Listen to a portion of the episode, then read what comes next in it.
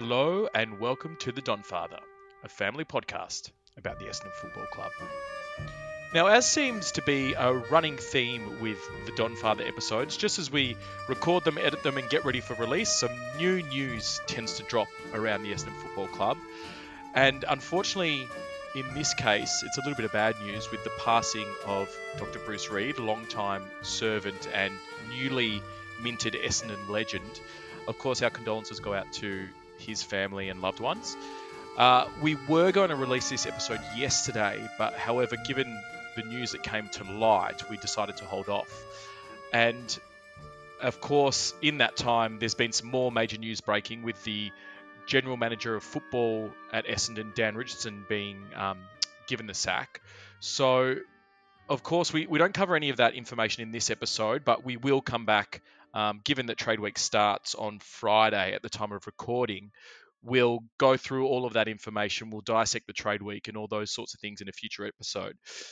But with with us today, we have a really special guest. We've got a friend of the show, Joel, who's someone who's very, very close to the Essendon Football Club and a, and a long-standing legend of the Essendon Football Club. Just uh, something to note that Joel had such good insight and, and so much good information for us that I didn't go um, ahead and any edit any of it out. I, I wanted to make sure that we got everything that he said. So when you're listening to this, and, and I'll start the recording in just a second, but when you're listening to this, just be aware that there are some audio difficulties with with the connection uh, and some other audio artifacts in there that I just I just wanted to leave it as as the pure recording so that we didn't miss anything. So just forgive us for that. And of course, we'll be back to our sloppy standards by the next episode anyway. So, wherever you are, sit back, enjoy this interview, and hopefully, you get some really good insight. So never said thank you for that. Now I never have a chance. May angels lead you in. Here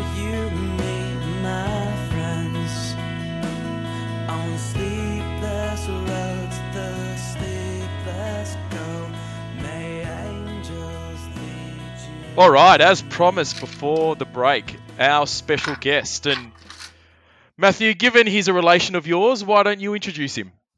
Yes, well, um, a bit of a backstory. Of this one, uh, this is, going back a couple years now. I believe I was a young, uh, how about I would have been in the nineteen or twenty. Um, I'm only twenty two, nearly twenty three now, but um, I think I'd just been, uh, I was playing senior. I played my first few games of, of senior football um, and I I got dropped. Uh, I think I, I, I can't remember why I didn't put my head over it or something like that. But anyway, I got dropped, and obviously at that age, you know, instead of going playing reserves, you, you went back and played um, in the 19s, um, and so uh, that, this is where Joel enters. Now, Joel was sort of, uh, if, if, my memory serves me correctly, you know, assistant coach of the 19s, but wasn't there full time. He was there sort of as, as he could be. Um, but uh, I, would rolled down. Uh, I think we were playing. I'll keep it anonymous, but playing somewhere in the Vaffa um, down St Kilda way. Lovely, blowy part of town, and uh, got got speaking to Joel before the game, and I think we spoke Essendon for at least thirty minutes. Uh, followed up by uh, Joel would uh, just launch into a scathing attack on on Facebook of what he really thought of the Essendon Football Club, particularly uh, after a loss. Uh, probably a voice of many fans. But uh, no, Joel, thanks for coming. No worries. Thanks for having me. thanks for having me, guys. Uh, good. Hey, mate, so uh, do you want to give us some background onto how uh, you started or sort of started uh, with the Essendon Football Club? Do you remember your first game or, or how you uh, have any vivid memories? Yeah, and which round of Essendon Bulldogs was it? Because that seems to be everyone's first game on this podcast. Oh, really? What would that be? The 2000 loss, would it? Oh, jeez. it could be. It could wasn't my first game, but might have been yours. No, no. My first game goes back. It would be uh, 1989. Oh.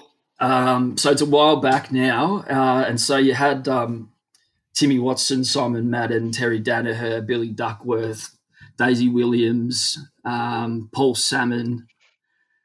Look, you go look at the list of the players back then. That, so they were all well-known names from back then. Um, and I was lucky enough because um, my dad worked at the club at that time that I got to sit in a very, I guess, privileged position um, in a, a great spot in the one of the stands down there at Windy Hill, just over the uh, players' race.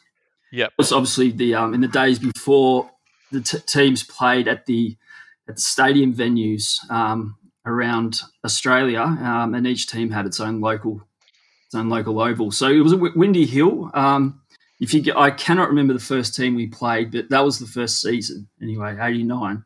Um, Yeah. made a prelim that year, um, and we were a good side that year. But I clearly remember Hawthorn and and uh, Geelong being the two best sides that year by far. And Essendon wasn't able to get close to, to Geelong or Hawthorn really in that year. Not not much No, has it- changed. They, they were heady days when the Bombers actually played finals. Oh, heady days. oh yeah, tell me about it. Yeah, Yeah. that's where. Well, that's what we're here to discuss, isn't it? And then the, the year after we made the grand final, um, Yeah. and I've you never never seen the replay of that one though, boys. No. Yeah. Um, my earliest memory of, of footy is actually watching the 93 grand final on TV. And we Mm. had um the, the great Don Father threw a barbecue. Mm. Um, but I, I only have, because I was quite young at the time, I only have vague recollections of that game. And I remember um, Michael Long's goal. Mhm. and I remember the final siren, and but that's that's it. I remember the barbecue a little bit, but that's Mhm. it. Um, that's Mhm. all I remember of footy that year. Was Mhm. it touched? Was it touched? It definitely was not touched. No, I, don't, but I, I, I tend to agree. But hey, Joe, I've just got a question. Um, Mm. So obviously having your dad high up, did, did you have a lot to do or a lot of uh, crossroads with uh, the great Kevin Sheedy? Yeah, well, our, our families are very close. Um, my mother uh, went to school with his wife, and so oh, wow. um, uh, the way my mum and dad got married was through a blind date scenario that um, Kevin's wife Geraldine set up. And Yeah. so, Oh wow! I know the yeah. Look, we we go back a long way with the Sheedies, and they they've got four kids, um, and all similar similar age to to myself, Zachary, and uh, my sister Emily. Um, so, like, we spent a lot of time with, with them as kids, family holidays, etc. Um, and yeah, Kevin was always around then, um, and he's always you know, I think he's la- he's la- largely a similar guy to what he was back then. Always was pretty eccentric, good sense yeah. of humour. Um, like to have a good time. Like to get up to Queensland and get on the beach and stay fit, all that kind of stuff. So yeah, we have a, we have a long history with the Sheedies, all of us. In fact, I'm um, speaking to uh, the son, uh, Sam Sheedy, the other day, and so we talk a bit as well. Um, so yeah, Yeah. it's Can a good connection. Yeah. Yeah. Sorry. Ke- no, no, you're right. You're right. Is he? I mean, we all know Kevin Sheedy, the like the AFL coach, and now probably more of an AFL figure, um, Mhm. like a mascot figure. What was he like? Sort of. Was he as intense around the dinner table? Like, was he? Did he? Did he? Did he change? You know, was he a person? You know, AFL coach, but sort of different in his private life, or is just the same Kevin Sheedy wherever you get him? I have this uh, this vision of Kevin Sheedy. If he didn't like what got served up for dinner, it was very reminiscent of Essendon West Coast in 2003. Pointing, slitting throats. That's what I reckon it would have been like at the dinner table. Waving scarves. Yeah. Um, I suppose a good question. Look, I think that look, I as I've grown into an adult, we've had I've had less sort of contact with him for sure. But my impression is that he's you know, he's largely the same person um, away from football. Um, he's a very sort of um, loving family man. Um, that's one thing that's very clear about him. He Yeah. loves his kids, and he, he's he's one of those guys who'll actually say to his son, "I love you," you know, or, his daughters, you know, in public, that kind of thing. And I, um, you know, not not all fathers are like that, but he's definitely one. I think. Um, so he's got a very soft emotional side, and I think that's come through. And I think that's probably why he's been was such a success as a coach because he was able to connect with people and his players on a human level. Um, uh, so so that's that's one aspect of it. But of, of course, um, you know, around the meet, like as a coach, he, I think he had a lot of cunning as a coach in the in the box that I think has been missed from the Essendon Football Club. Um, and it didn't necessarily have to come back through him. We could have got other coaches through the door, but I think that was his strength. One of his strengths as a coach is that he always had a had a, a desperate um, uh, want to defeat the opposition and, and to do it from the coach's box. If he could win the win a ball uh, win a game from the coach's box every week in terms of strategy or a move of a player, you know that's the way he'd want to win a footy match. Um, so, yeah, that, that's a, that's sort of one summary of of him, I guess. I get the sense that um, the footy club hasn't recovered from the Sheedy era, um, and in in a similar way to um, perhaps Man United in that when you have a coach that is incumbent for so long that they travel through different generations of football and different generations of players, you can almost get set behind the times a little bit. Um, in that he started coaching, I think in the 80s, right? Mm. And by the time he finished, it was the early 2000s, Mm. and um, or even it was 2007. So Mm. um, there there wasn't that evolution of culture that perhaps bringing in fresh blood through the coaching ranks may have created, or, or there wasn't that change that perhaps was something that was necessary in that time. Would you agree, Joel? Uh, yeah, I think I would agree. I think a lot of the successful years that Essendon had were built around his level of motivation at the time, his his um, uh, involvement in the club at the time. I think that uh, those were the years when Essendon had success, when when Kevin was coaching his best. Um, Yeah, and so if you divide it up, you can kind of divide it up into maybe three or four eras where Essendon was playing really good football. And then there was probably some dips in between where maybe even Kevin might tell you that he was sort of off his game a little bit.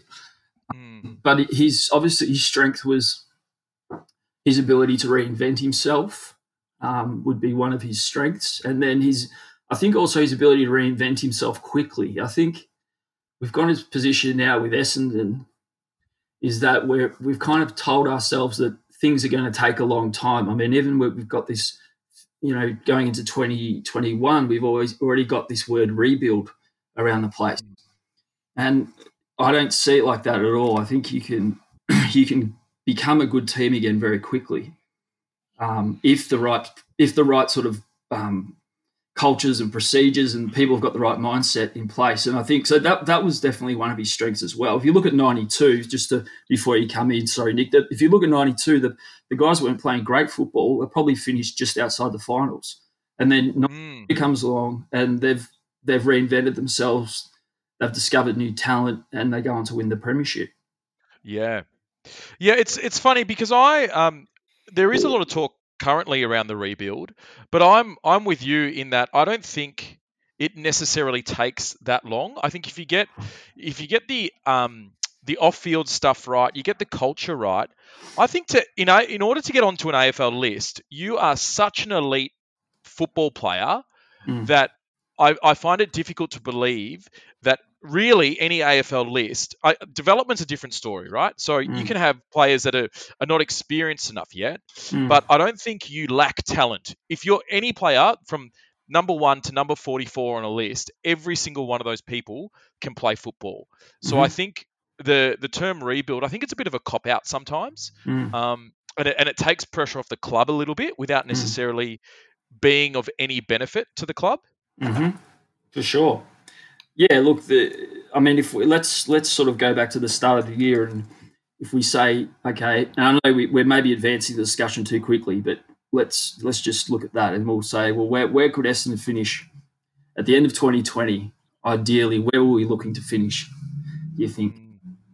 I my personal opinion is I thought we would finish somewhere between fourth and seventh. I thought that was mm. a a pretty comfortable spot for if we got lucky with injuries and got lucky with with a few wins, we'd finish fourth, but Mhm. certainly not outside the top eight. I didn't think our Mhm. list warranted, and where the way we performed at times last year, I didn't think we were going to be a team that fell out of the eight. No way. Mm, mm. definitely. And so when I, I agree, so when I look at the team, and I think obviously we had um, some problems with injuries this year. when Yep. look at the team this year, I think we'll go four to seven, four to eight. And then I'd probably think at our best, we, we probably could have played off it at a prelim and, and perhaps a grand final.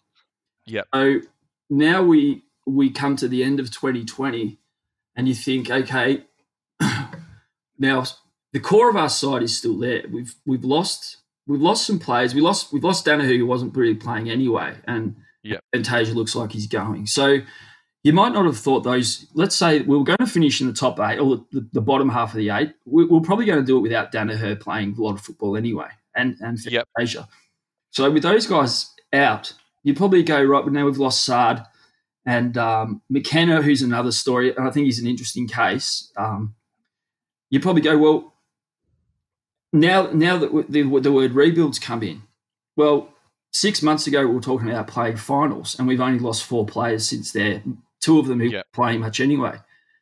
I'd, a, a rebuild is a, is about when a side is down the bottom for, for years on end, and that's not the Mm. case at Essendon. What we needed to probably do is go back to the draft and top up a few weakness areas that we had, uh, or maybe you, you know exercise another pick um, from another club to bring in, and then maybe sort of refine it from there. And I think we could have had a good another good season in 2021, and I'm still Mm. That's going to happen. I still think we've got the potential to do that, but it's it's going to have to take and I'm not sure what's happening internally, but the word rebuild, the idea of a rebuild, shouldn't be on anyone's mind at Essendon internally.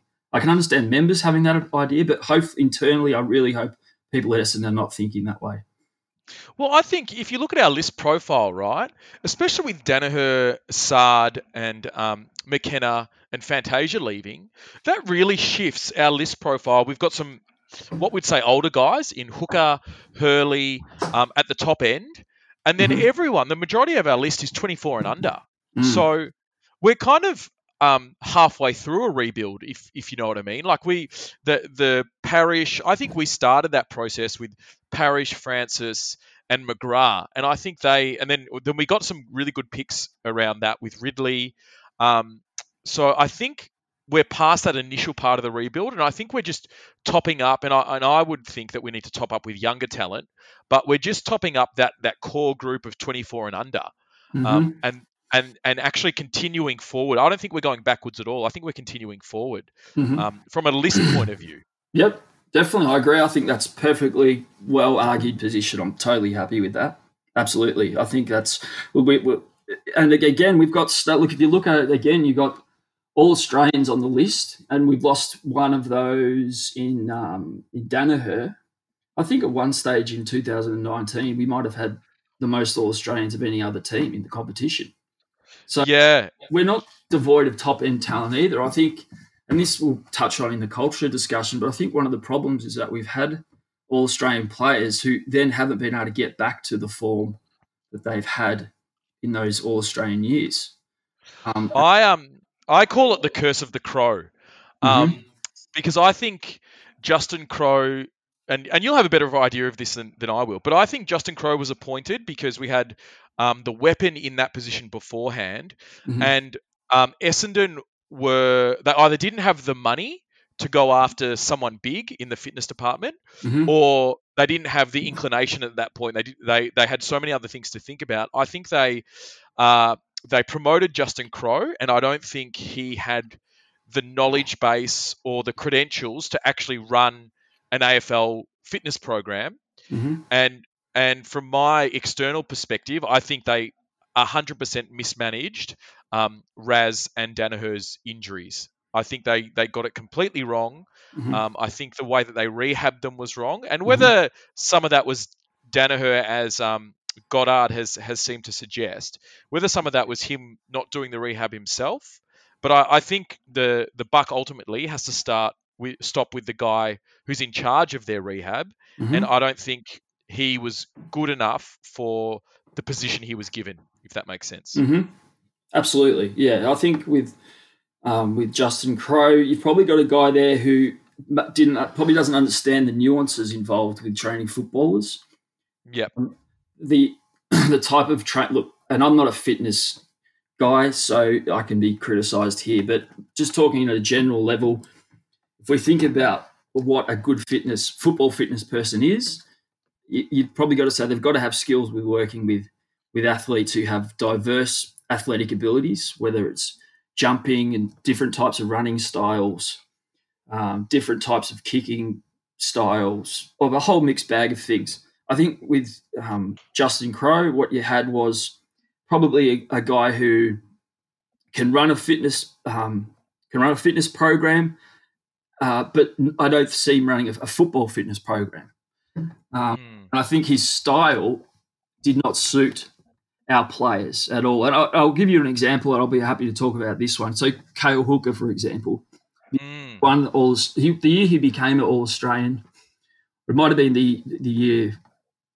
Might have been the year the year he became All Australian. He actually went and got himself his own running coach, trained overseas. Yep.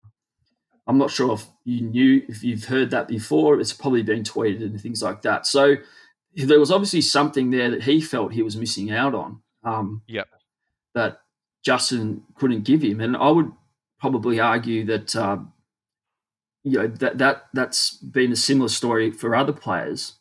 I think you can look at other things too, like the amount of guys we've had in the last two to three years who finish games, um, and actually then don't play the next week. Yep. And as someone who's studied that pretty closely, I can't give you an exact figure, but that is something that happens on a regular basis at Essendon.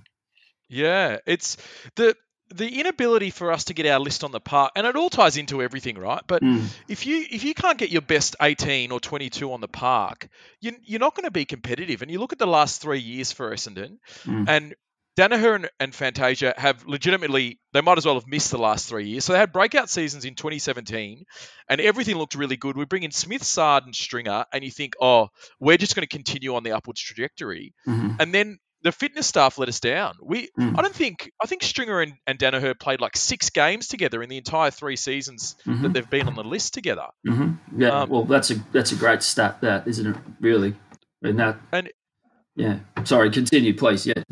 Yeah, and he just never. If you can't get any consistency of players on the field, mm. then you can't ever build form together. They mm. can't ever understand each other's running patterns. You don't mm. build that camaraderie that's so mm. common mm. um, and and required in football teams. It was just mm. for. I mean, it's never going to be one thing, but for me, that as as someone who works in that space, that has been one of my biggest frustrations with the football club mm. is that they just cannot seem to get their best players on the park. Mm. Yeah, absolutely. And uh, I think it really, a lot of it, um, some of it does come down to um, their, the way they do their pre the way they were doing their pre seasons, um, the way they were rehabbing, the, the, whole philosophy in terms of how they prepare their bodies um, and then recover their bodies, I think was was not a strong philosophy that they had. And then, of course, um, when you're doing that for them for the young players who are coming into club for the club, they're not then learning those correct habits to then be able to um, put them into operation themselves. So it's a it's a bad pattern that reinforces itself um, down the track, unfortunately. But hopefully, mm. I mean, look, we've got a new there's a new fitness guy in there now. Um, I think it's probably we've got to give a bit of time to see how how he goes, but hopefully they've dealt with that aspect of it because um, it's certainly an important aspect of it. I, I, I often say what kind of career would say Michael Hurley have had it at um, Hawthorn, or what could, mm. would Cale Hooker have at Geelong, something like that. Um, and and I think they probably would have had better careers than what they've been had to put out at Essendon. Absolutely. Hmm. I think some of that does have to do with these issues we've been talking about about fitness and preparation, things like that. Mm. Mm. Yeah, well, John, I mean, obviously, just just you know, we've talked about a lot of on on field issues, um, mm-hmm. but I, I think obviously um, we mentioned maybe I think it was off air we, we spoke about um, Paul Paul Brasher's new video um, or mm-hmm. the video he released on the weekend, um, and obviously he's conducting a review. Now, do you do you think? Well, the, the, I mean, the, the, the writing's probably on the wall, but um, from a sort of an off-field, um, you know, management level, board level, uh, is our on-field dramas and you know that football department sort of uh, dramas. Are, are they sort of a reflection of some of the mismanagement or uh, untidiness we have perhaps in the off-field uh, managerial side of the football club? I would say yes, definitely. As we've been as we've been discussing, and again, I'm not there. I'm basing this on of course, yeah. Discussions I have, what I see, what I, what values I bring to the table as well. People, there's people who who will look at a football club and say, "Well, what's Xavier Campbell got to do with how you perform on the field?" Um, and you can have that view, but then you've got to kind of argue, well, if the CEO doesn't have doesn't have an impact on how you play on field, then why does this why does this word word uh, culture even bother coming up at all? Um, so I'm I'm really strong strongly believe that you've got to have the the right people in charge. Um, if you think of it, uh, I know a lot of people aren't a fan of John Elliott, but he was a very successful president at Carlton, and he used to say, to be a successful football club, you've got to have a, a great president, a great CEO, and a great coach. So there's three things you've got there before you even bring a player into discussion. Mm. Yeah. The, do, do, do, sorry, you go. No, no, that's right. Go for it, mate. I was going to say, do you think? Uh, we'll, we'll get on to the coach aspect in a moment, but mm. um, is is Paul Brasher the right man to be taking up the presidency? And and well, I don't mm. know if you have any thoughts on Xavier, but uh, uh, I mean, mm. we can only speak of, speak of Paul based on what we've seen um, from the club mm. lately. Yeah, well, it's interesting because he was on the board during the supplement saga. People have made a big deal about that. I don't see it as a, that big a deal when you look at what's happening now, because I think when you're on a board, you're not really uh, always understanding what's happening, and obviously that comes down to why you might not have a strong board because the board members aren't being properly informed. But yeah, side, I'm happy that I'm happy to say, look, he was on the board then. He may not have been a a massively present board member, so I'm happy to give him a pass there. But now he's he's committed to the club and he's he said that he's got the time to do it, which I'll take him at face value. And I think saying that he's got the time to do it now means that okay, he's got to, and he mentioned in his interview that he's going to be conducting, um, I guess, a review of the entire club, and he said that he's going to do that review. I guess I was a little bit critical of him what he said in terms of that issue because I feel that if he's going to do a review, I believe, yes, he has to drive it. But I think it has to be done with highly credentialed people from outside of the club to then to to uh, help him with that. I mean, someone like Rohan Connolly mentioned Jason Dunstall during the week as someone who could be brought in. I think maybe that's mm. possibly a good idea. I don't see how you can have people who've been responsible, partly responsible for getting the club to where it is now, um, conducting a review of that size and, and that importance. Um, having, you know, so because, uh, and, and another reason for that is because I don't believe those people are capable of doing a proper review. People can argue with that. And obviously that involves people like Xavier and Dan Richardson. Um, so that's where I stand there on that. I, th- I, think we're 50 50 with that one. I'm happy the review's going on. I think we need to bring in other people to do it with Paul Brasher. Mm. I think when we look at things that what he said, there, there were good things that he just that he mentioned in the last press conference that I think were better, not press conference interview that I think were better than the first one. Um, and this issue of there being, you know, he started off saying things are rarely as good or as bad as they seem at the time. But to be absolutely clear, we are not in denial. So I think there was some better things coming out of him there. Um, yeah, I thought um, in comparison to um, to Richardson, he came out and he said this is he was essentially glossing over it. He was all hmm. positive and saying we're creating a new culture.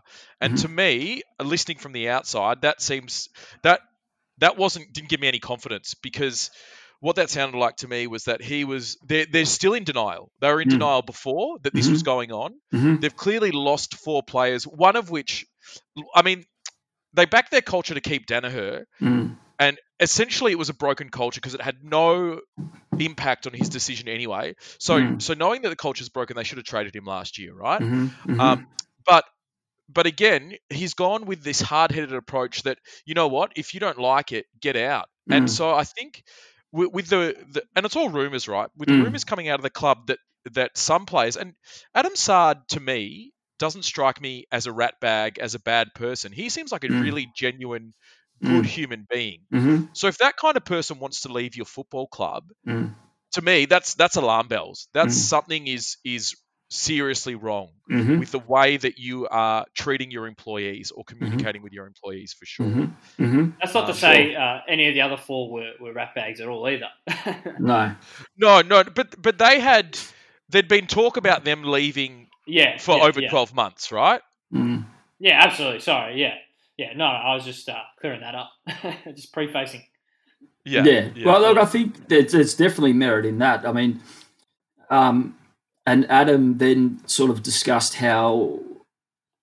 Well, maybe he didn't discuss it, and maybe this is a misquote with the idea of it that he being sold a, a dream or sold a, an idea that this the Essendon Football Club was going one way, and he hasn't been seen any evidence of that. I mean, regardless of whether he said that or not, I think you can we can clearly see that's what he thought. Um, yeah, Yeah. and so that's that's really important that um, for, for him to make that decision is based on that alone. It's based on culture. It's based on promises that were made that, that were not being um, that were not being developed and fulfilled. I think also probably the hub didn't help and that there was a bit of infighting and a, a bit of cattiness between players that he probably wasn't willing to put up with or, or deal with any further. Um, Yeah. So look, but going back to Brasher, I look, he start, I thought he started off well, but then it, again, we kind of start going backwards when we we start then talk. You know, his first his first points were about responding to rumors, and you know, and I think, well, what, why, are we interested in responding to rumor? Why do we give that? Why do we give that kind of talk time from our president at it anyway? Um, so, I mean, this issue of players giving games irrespective of form, I hadn't heard that rumor myself. Mm. I don't see how a president needs to even discuss that. I think we're beyond that. I think let's just get serious about what we're doing. Um, and then the other one was about the, you know, ever since leaving Windy Hill, um, the writing's been on the wall. And, and again, like this is just not an important issue for a president to be discussing um, Mm. and buying into those rumors. I mean, I just why would you why would you even buy into it? Um, I sorry, go. I I have a thought on the Windy Hill one, and it's Mhm. and it's only a small one, right? I um so I I went to school at a place called Carey, right? And that Mhm. a big thing of of that school was really tying into the history of the school. Mm. Um, so, and, and I'm sure it's the same at Ivanhoe, right? But you Mm. walk down certain parts of the school, and there's paintings of all the previous principals. There's um, trophies of, of the previous, you know, first 18 that have won premierships, all that sort of stuff. And and as as a young student there, you get a sense that that this is bigger than you. Um, Mhm. and I can see how that move away from Windy Hill, right? And, and I think it was completely necessary. And I think the facility, I've been to the facility at, at the hangar, and it's incredible, right? It's a Mm. modern facility, it's got everything that they need. Mm. But I, I can see how people would view that that move away from Windy Hill. You're not walking the same hallways that um, Dick Reynolds walked down. You're not sitting in the same. You, you might have the number 32, uh, but you're not sitting in the same spot that Tim Watson did. So I think you can lose some of that that energy around the place if you Mm. don't then intentionally bring that back. If that Mm. makes sense. hmm Absolutely, and the bringing it back is what what hasn't happened because, and that's what they've needed to do. That they went to the hangar, great facility, um, but you know, and, and people speak of it being a ghost town. People speak of it that that, um, there isn't a, a vibe there to to coin that phrase. Rohan Connolly wrote his article uh, a couple of weeks ago when he said.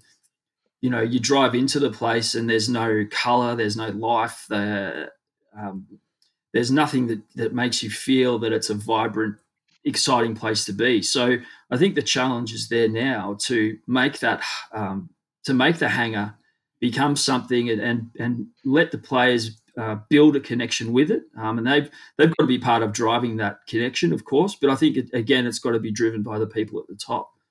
Um, Mm.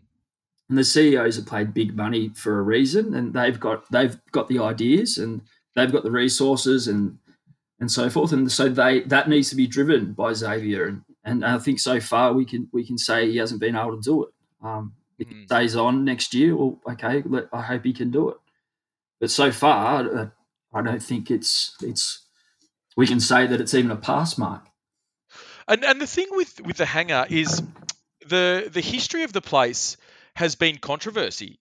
Mm, Like from the time we moved there, the drug saga essentially started straight away, mm, and there's never been a big, you know, when when a team's in the prelim, like this year's very different, but mm, when the team's in the prelim or getting ready for the grand final, like you look at Richmond last year in the grand final, and Punt Road Oval is packed with fans. There's this energy, there's there's this Mm. excitement, mhm, and unfortunately, in the time that we've been at the hangar, there hasn't been any of those moments Mm. for fans to get around and get excited about. mhm. Yeah, yeah, exactly, and that, that and that's the challenge, isn't it? Like you, when you're not having success on the field, how are you meant to then develop that culture? What's it What's it going to be based on? If you're not having success, um, then then really you kind of it's all it's all a little bit fake. I mean, I thought Mm, the week when you know Andrew McGrath was the was the face of the Essendon Football Club for for the kind of a week and a half with his signing, and I'm thinking, is this is a, tw- a 21 year old 20 year old kid who's kind of suddenly the face of Essendon, and I thought. Hang on, that's that's one of the issues we're talking about when we're talking about Mm. culture. That we're putting it onto this kid who's just signed signed an extra year. I don't, I don't think it was that big a signing really. Anyway, it was probably an extra year or two onto his contract. mm. Yeah, I, I think. Oh, you go, Maddie. I was going to say if you can't if you can't sell wins, sell hope. yeah, Yeah, right. But, Look, that- um, yeah, yeah. Sorry. Well, I, I was just going to say, yeah, I, I think I actually think it was important for Brasher to adjust those rumours because I think a, a, as fans, it's probably something we've lacked over the years is having you know rumours quashed um, as they as they come out. But then again, you know, Brash is always going to say you know the things that are in in in um, you know Mm. sort of most concern to the club. So. Mm. Um, I Yeah. think he's clearly seen that that the Essendon membership base and fans are incredibly frustrated because they've had wishy-washy nonsense fed to them for for three years, and they're frustrated with getting some ridiculous message that doesn't mean anything. Like literally every press conference from Worsfold over the last couple of years has been summed up as this: Yeah, we've got some learnings Mm. and we we're looking to become a really good team and if we want to become a really good team then we have to take those learnings and take them on board Mm. and that, that that could literally have been any press conference from the entire time that he's been at the club Mhm. Yep. And I think and I think he senses Brasher senses that the fans are restless they're sick of it they want real information they want real communication Mm. um, but I agree with you that good strong football clubs don't respond to Caroline Wilson articles they just Mm. laugh it off hmm hmm Yeah, yeah, I think so. Um, sorry, Matt, were you going to say something there? No, so I, I uh, had some technical uh, difficulties, but um, Iron them out. Yeah, sorry, no, uh, we can cut all that out. Sorry, my apologies. um, yeah, yeah, I think hey, we can I mean, move on from it. But yeah, I was, just it, about, I was just about to say, just just on Woosha, I think that probably segues into our next um, Mm. topic, as in terms of uh, thoughts on on truck um, and sort Mm-hmm. of uh, what what does he actually have to do to be successful? And obviously, you know, or win games. Well, obviously, but but Mhm. What what holes has Worsfold left? And uh, we've said in previous weeks there was a lot Worsfold did right um, Mm. in terms of setting the club, but you know, e- every system's flawed. Some are useful. Mhm. Um, so I guess what what what holes has Truck got to fill now with Worsfold going that are going to be essential for us to, to move forward as a club? Mm. Do you want me to have a go at that first? Yeah, all yours. Okay. Oh, what holes does he have to fill? Okay. Um, wow. This is. I'm. I'm not trying to say there's there's heaps of holes or anything. I'm just saying where do we start this discussion? I guess. We, look, with Worsfold, we we had some success there. We had 2017. We played some football. Like we won, I think 10 out of 11 games or something. We just got on these incredible runs Mm. uh, of playing and then winning into state. And you think we're win- we're finally winning into state. Like Yep. something's happening. And then maybe the same thing happened in 2018 where we didn't make the finals, but we played this. We played great footy uh, state. We won against. I think we might have won five or six games interstate. Anyway, getting off into state, we had a great some great patches of form. So something was going right there. Um, and then obviously when things we didn't we weren't playing well, I think it, it kind of became an emphasis on our game, um, not our game style, but our game plan. I think this idea of a game plan became kind of too big.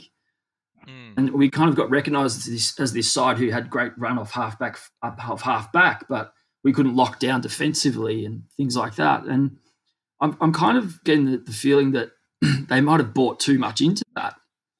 Um, I don't know what you guys think of that. Um, I I agree. I think um, I think they they overcorrected. I think there were times mm. when when teams would kick a run of goals against us and we mm. wouldn't be able to seem to stop them, right? Mm. But I think this year and certainly last year, we seem to focus on locking down at the expense of what we're actually good at. Mm-hmm. Um, and I think it, football's cyclical, right? So mm. you look at what the Premier is doing, and then people start the the decent teams start to mimic them. Mm. But what you find in in every three or four year cycle, a team comes out and they have a new style of, of play. You saw it with Geelong that were, you know, through the middle of the corridor, handball, quick ball movement.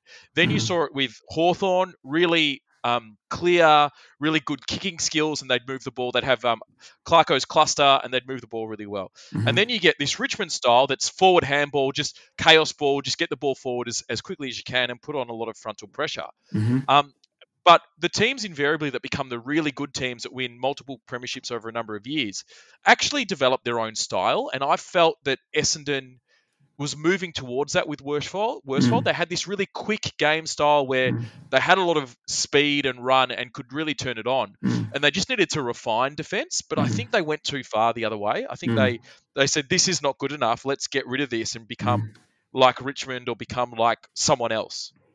Yeah, I think you you've made some interesting points there around the, this idea of game style as compared to a game plan. And I think that in AFL football, I, the game, the idea of a game plan doesn't really fit with me that well. I think a game style is a, is a lot different. Uh, successful clubs all have game styles. Now, game plans are kind of maybe very technical, and and I think maybe one of the concerns about Rutten is that he's heavily into game plans and things like that.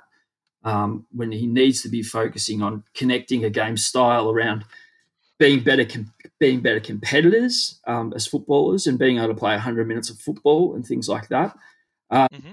So I think at the time at Essendon, um, that was one thing we weren't able to develop consistently was a game style. And if I look at specific players, I, it comes back to the coaching. When you, you look at someone like Daniher, I don't feel as if even when he was playing his best, I don't I don't feel like he was going forward as a player necessarily. He was still – making the similar mistakes as even in his first years. I mean, he, yep. he didn't have his kicking right still.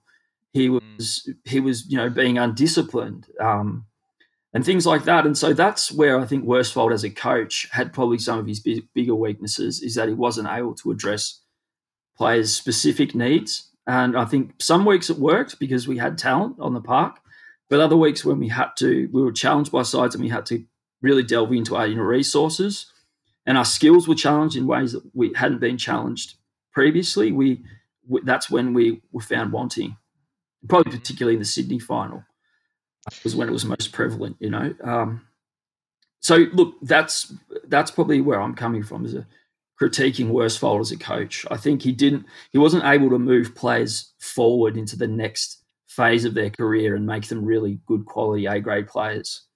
Mm. Yeah, I, sorry, you. you go. No, you go, Matty.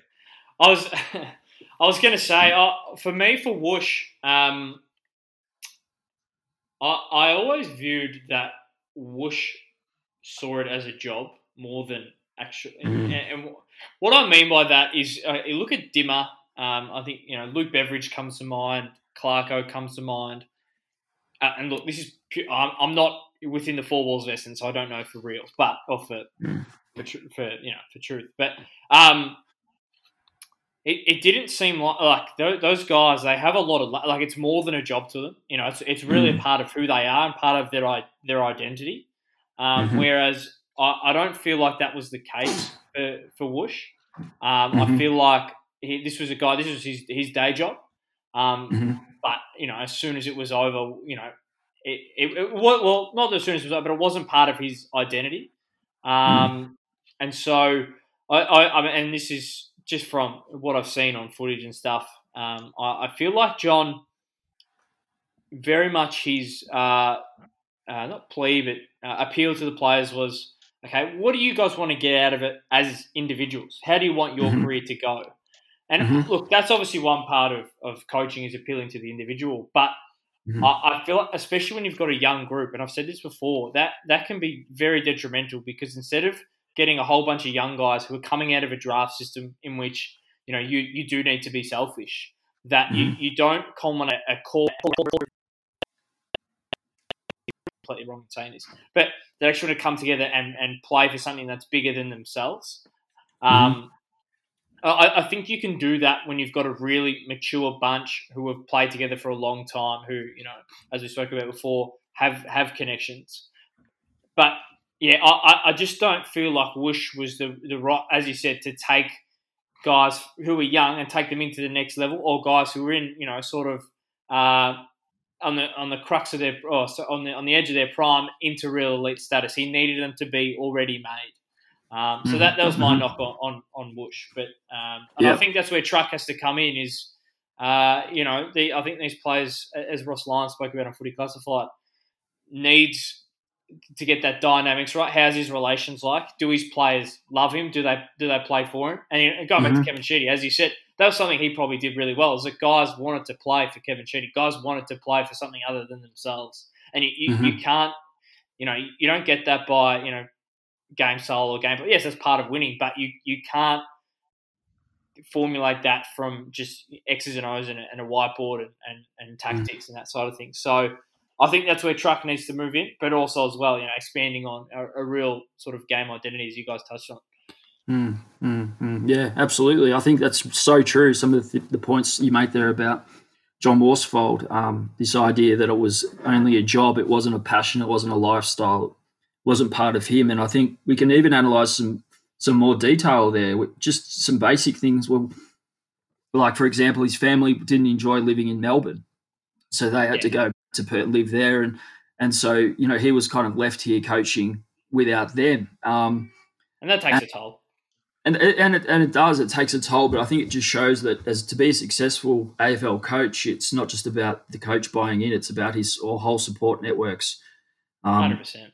buying into it as well. And and as you said, this with the specific um, nature of Essendon as a football club, that's not the type of coach we we can have at, at that time. And so things didn't line up there um, well for us either. Um, look, it, I guess it just then we sort of comes back to this whole idea of well, there's been so many confusing messages, and if you're a player there, you're, you're dealing with change so often. So when how are you getting continuity into your um, development as a player when there's this this just uh, you know revolving door of change of personnel of game style of, of philosophy of different voices talking to you and trying to coach you. Yeah, very very difficult. Um, and I think Mm. the review needs to settle on that. And look if it if it if we don't get this next coaching appointment right with Rutten I mean look the, we're, we're talking about several more years where where we're going to be waiting and waiting. And so we've just got to get it right now. We really have to get it right now. My um my big fear is that if Rutten is not the guy to take Essendon forward, right? Um, there's there's no one left that is recent enough to have the football knowledge to be able to coach well, that has the heart and soul of that Essendon that was successful through the 90s and early 2000s. Like really, when when Hird came in, he was 100% the right guy for the job, regardless of what happened after that. But he he was a champion of Essendon. He loved the football club. He had the football knowledge to really take the club forward, and I think he had has had and still has all the credentials to be a really incredible um, Mhm. AFL coach. Mhm. But who who else is left now? There's there's no from from his time of finishing forward, as Rohan Connolly says, apart from Jobe Watson, what champion has Essendon produced? And I don't think they have. I Mm. don't think there, there is one player that could come back and who is who would appease the fans and be a hero of the football club. Mm, yeah. So I mean that's that's then kind of I guess um, sort of relying on that um, that champion player to come back and be a coach. Look, if that would be nice if that could happen. And I actually agree with you. I think James has probably got more to offer again. I think Mm. we'll learn a lot from it. I think the last time Essendon was actually in a good place internally was around 2012, although we had some shocking injuries. 2013, and that was a time where the players were they had they had direction, they were playing well, and um, there's been comments from people like um, Dean Wallace who said, you know, under Hirdy, the place was really humming along. And Mm. look, and and my dad was there at the time, and I think he even said, you know, he would have been happy to play under Hird. He would he would have loved to have played under Hird. So Yeah. with, so so he had something about him, really, James, didn't he? And then I guess his inexperience cost him a little bit um, Mm. in terms of the people that surrounded him. Um, I guess the question of what coaches are out there, and this is where we need to have the best people behind the scenes working for us, the best CEO, the best general football manager, who can do the intel and get around and put a list together of who are the next best generation of coaches. You know, who are those guys who maybe had AFL careers and now they're into their 40s and they want to coach at senior level? Um, and it's up to, as I say, it's up to um, uh, whoever we have as CEO, whoever we have as general manager of football, uh, whoever we have on the board to to do that work. Um, and I think it's important to constantly have a list that you're continually monitoring of who is actually the best talent out there that you can get to your club. Mm. Um, Yeah, well, I, I guess we, we, we think we've got it in, in Truck Rutten, which is uh, that's right. to be Yeah. seen, isn't it? Yeah. Hey, well, That's just right. on um, speaking of lists and, and stuff like that, I I mean, we I think it's every Essendon fans. Uh, uh, not, I don't know if novelty conversation's the right word, but uh, it's a it's a constant debate on Mister Dodoro. Um, now, is Mhm. he in your perspective, is he the right man to sort of take this list forward, or is it time for a bit of uh, refresh in that in that department? Um, Mm. just yeah, give us your give us your thoughts there. I'd probably say probably a bit of a refresh time. I'd think, um, but I'd I'd say only a refresh if if the other people are, are going to be going as well. I'd probably want to hang on to Adrian uh, more so than some of the others that are there in the in the other roles. So look, if you're going to refresh all the senior positions at the club, then yes, I'd probably move him on. But if not, probably keep him for another year or two and see what happens. Um, yeah, I think he's done. A, look, I think he's done a reasonable job. And if look, I, um, you know, even go back to a year or two ago, I, a quote from Kane Cornes that I looked up was Essendon's list wants for nothing, and this was in t- early 2019. Um, end of 2019, Math, Matthew Lloyd's saying, to, you know, Dodoro's done a fantastic job, and so look, 12 months later, obviously that hasn't worked out, but I think um, we got the list to a pretty good position um, 12 months ago. So yeah, have have to agree.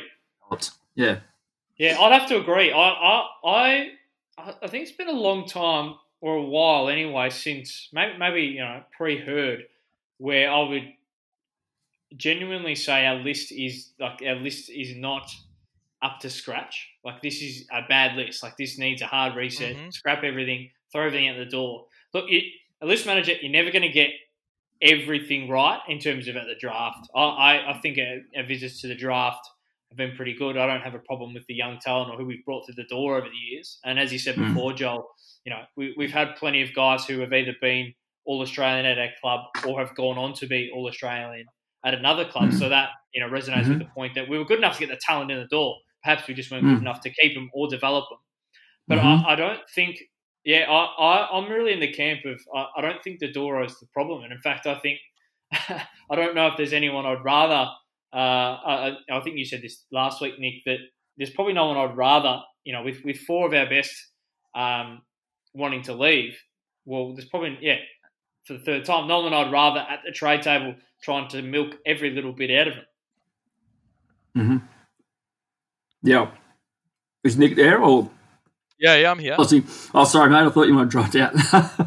um, I was just waiting for you to jump in. Sorry. Um, yeah. So, yeah, look, I yeah, I tend to agree, and my dad had a lot to do with Adrian. They worked very closely together over the last ten or so years, putting this list together, and I think it it started to get going at certain certain years, and then we'd we'd lose players, and we'd have to kind of try to fill those holes again. Um, yep. But like building a good list does take time. Um, and when you've built a good list and they don't have success, then we kind of go, we fall into that mode of saying, well, maybe the players aren't good enough. And I think that's that's kind of a bit too much of an easy way out at this stage. I think we we need to really give our best shot at developing players like Aaron Francis. Mm. Um, like you know, if you look, ask any recruiter where Aaron Francis was on their list of um, clubs were going to take him in the top five, or you know, top mm. to seven or eight. And so, look, there's no play problem with that that guy's talent. Obviously, mentally, we need to work with him and get him to play the best football he can. Um, I guess other guys like Mason Redman, he's another one um, who I think we need to stick with um, and develop. Uh, um, I mean, there's heaps of names there I could pick that I'm, I'm happy to have on our list. I just think we need to get them playing their best football, and so far we haven't probably haven't been able to do it with most of them. Um, I, I agree. I, I think someone like a Mason Redman for mine, I'd love him playing inside mid, get him fit mm. enough. I think he's hard enough to. Mm. He will just throw himself at the contest. I don't know that that Francis could get fit enough, but I think he's a he's another hard, tough, skillful player that we really need it's it's up to us now as a football club to get the best out of him. It, mm-hmm. It's always a two way street, right? Mm-hmm. The player has to put in, mm-hmm. but I mean, given what he's been through in terms of his home sickness, and I think he's I think his brother passed away in his draft year and all this mm-hmm. stuff. I think I think the onus on us now is to get the best out of him mm-hmm. and help him get to become the best player because I think he's probably the most talented player on our list to be honest if we're talking pure talent.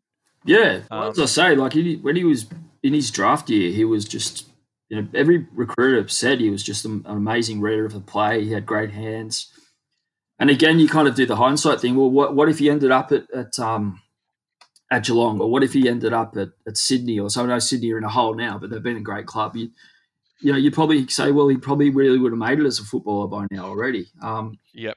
So look, it's a hindsight game. I'm, I'm looking forward to seeing um, I love to see Laverde get his body right and see how he goes. Um, yep. I'd, uh, you know, I was, I was disappointed. Obviously, the list cuts with um, COVID have made things hard. I was looking forward to see how Begley could go. Mm. That's not going to happen now. Um, Ridley coming forward, uh, that was ahead of time, so we get a tick there. Mm. Draper, I mean, he was a great get. The the guy was the guy's new to football. He was playing reserves grade football in Adelaide, and you know luckily we enough to see see some talent in him, um, and he's he's a, he's a great competitor. Mm. Hopefully, we've got the culture right where he will he will remain a great competitor and he won't sort of get lazy and, and fall back into bad habits, which is what a problem I think we've had with some of our, our best players is that it's become a little bit too much of a question of well, this week I want it, but but next week you know I'll, I'll go missing. Mm. Yeah. Um, yeah. I guess win win loss isn't always correlated with uh, the quality of your. I mean, uh, look at um, you know Melbourne or a uh, trying to think someone who's who's yeah, probably underperformed. But yeah, Mel- Melbourne's probably the one that comes to mind the most. Mm. Um, great list, but you just uh, they're in a very similar boat, uh, very similar boat to us, and I think culturally they've got some issues to sort out. But just goes to show you can have a great list and and mm-hmm. not do all that well because you you know you, you the rest of your football department isn't in uh, isn't in check. So, mm. um, yeah, yeah, absolutely, yeah, exactly right. Look at look at Port Adelaide. I, we'll probably yeah, Port Port another example, yeah, of what yeah. changing your football department, yeah. Yeah, and last year we were seen as a team that was kind of pegging with them as the kind of two underperformers of the competition, Mm. the teasers of the competition, and they've got it right. I mean, I've always thought Hinkley was a, a great operator, um, and so they've been able to get it right this year. And look where they finished; they had a great year. I think overall, next year, what, what can we hope for? I guess is we want to be competing really well every week. Um, as, as supporters, that's what we want to see. We want to see our players um, becoming better footballers next year. Um, we want to we want to see the team developing a style of play that we can rely on, similar to that game against Collingwood earlier in the year, where we, you know, that was that was a brand of Essendon football that hasn't been played for a long time. Mm. And so, The- do you know? yeah, I, I get the sense. wh- What frustrates me as a, as a supporter watching Essendon is that the that kind of performance that we had against Collingwood, you get the sense that the players are playing for the jumper, but Mhm. there's so so often you don't. I get the sense that they don't have that pride in the jumper that they would literally lay down their life for the football club, and I think we've been missing that for quite a while. Mm. hmm yeah, definitely. Now, Yeah. a gummy bear. Yeah, no, good, no, no worries, no worries. But Joel, it's um, look, it's been it's been great to have you on the cast. We were hoping for half an hour, and we've been going um almost an hour now. So No worries. Um, I think um, I mean you're always welcome to come back when you when you want to talk to our 25 listeners. I'm sure they'd love to hear you again. Maybe after this um, week there might be fifty. You never know. Yeah, that's right, that's right. So um, Yeah. so thanks so much for coming in. Thank If you've got any final thoughts, just one final thought on what to look forward to next year. I mean, I was gunning for a premiership from the Bombers, but you know what? Um, what what's something that you're really hopeful for that that you're excited to see for the Bombers next year? Okay. Um, I want it. Well, I think I guess I said it in the last little bit was let's let's get a game style um, that we can be proud of, that we can look forward to seeing each week. Let's get our our players, um, as you said, playing for the jumper, and they, they're going to be Essendon people. They're not going to be players that are going to be gone and moving to other clubs in two to three years' time, but they're going to want to sign up at the Essendon Football Club. Um, I want to see a coach who is engaged emotionally with his players. I want to see some hugging. I want to see some, you know what I mean. I want to see some. Rev, I do know what you mean. I want to see Yeah. some rev ups, uh, and I want to see.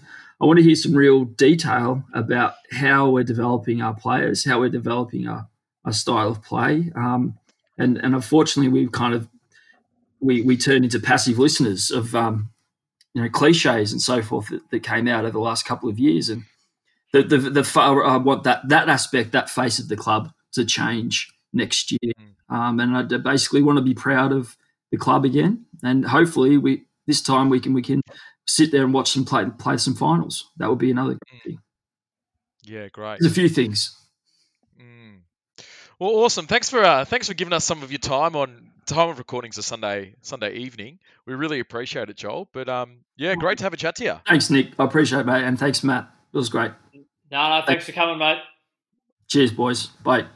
All right, have a good one.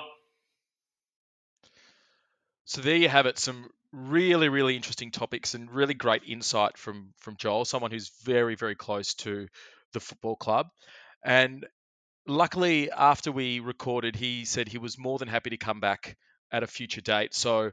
I'd, as long as the listener feedback's good, and I'm sure it will be, I'd, I'd love to get him on and, and hear him thoughts once more. He's he, just like you and I. He's just a, a at heart a fan of the Essendon Football Club and, and a lover of the football club, and someone who wants to see it back to where it where it has been in the past. You know where it deserves to be, right at the top.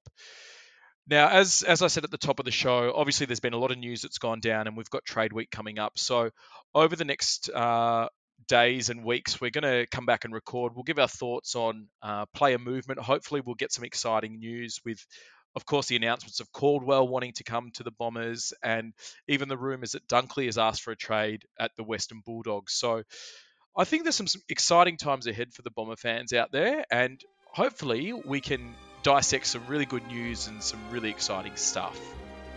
But like always, thank you for listening, and until next time, go Bombers.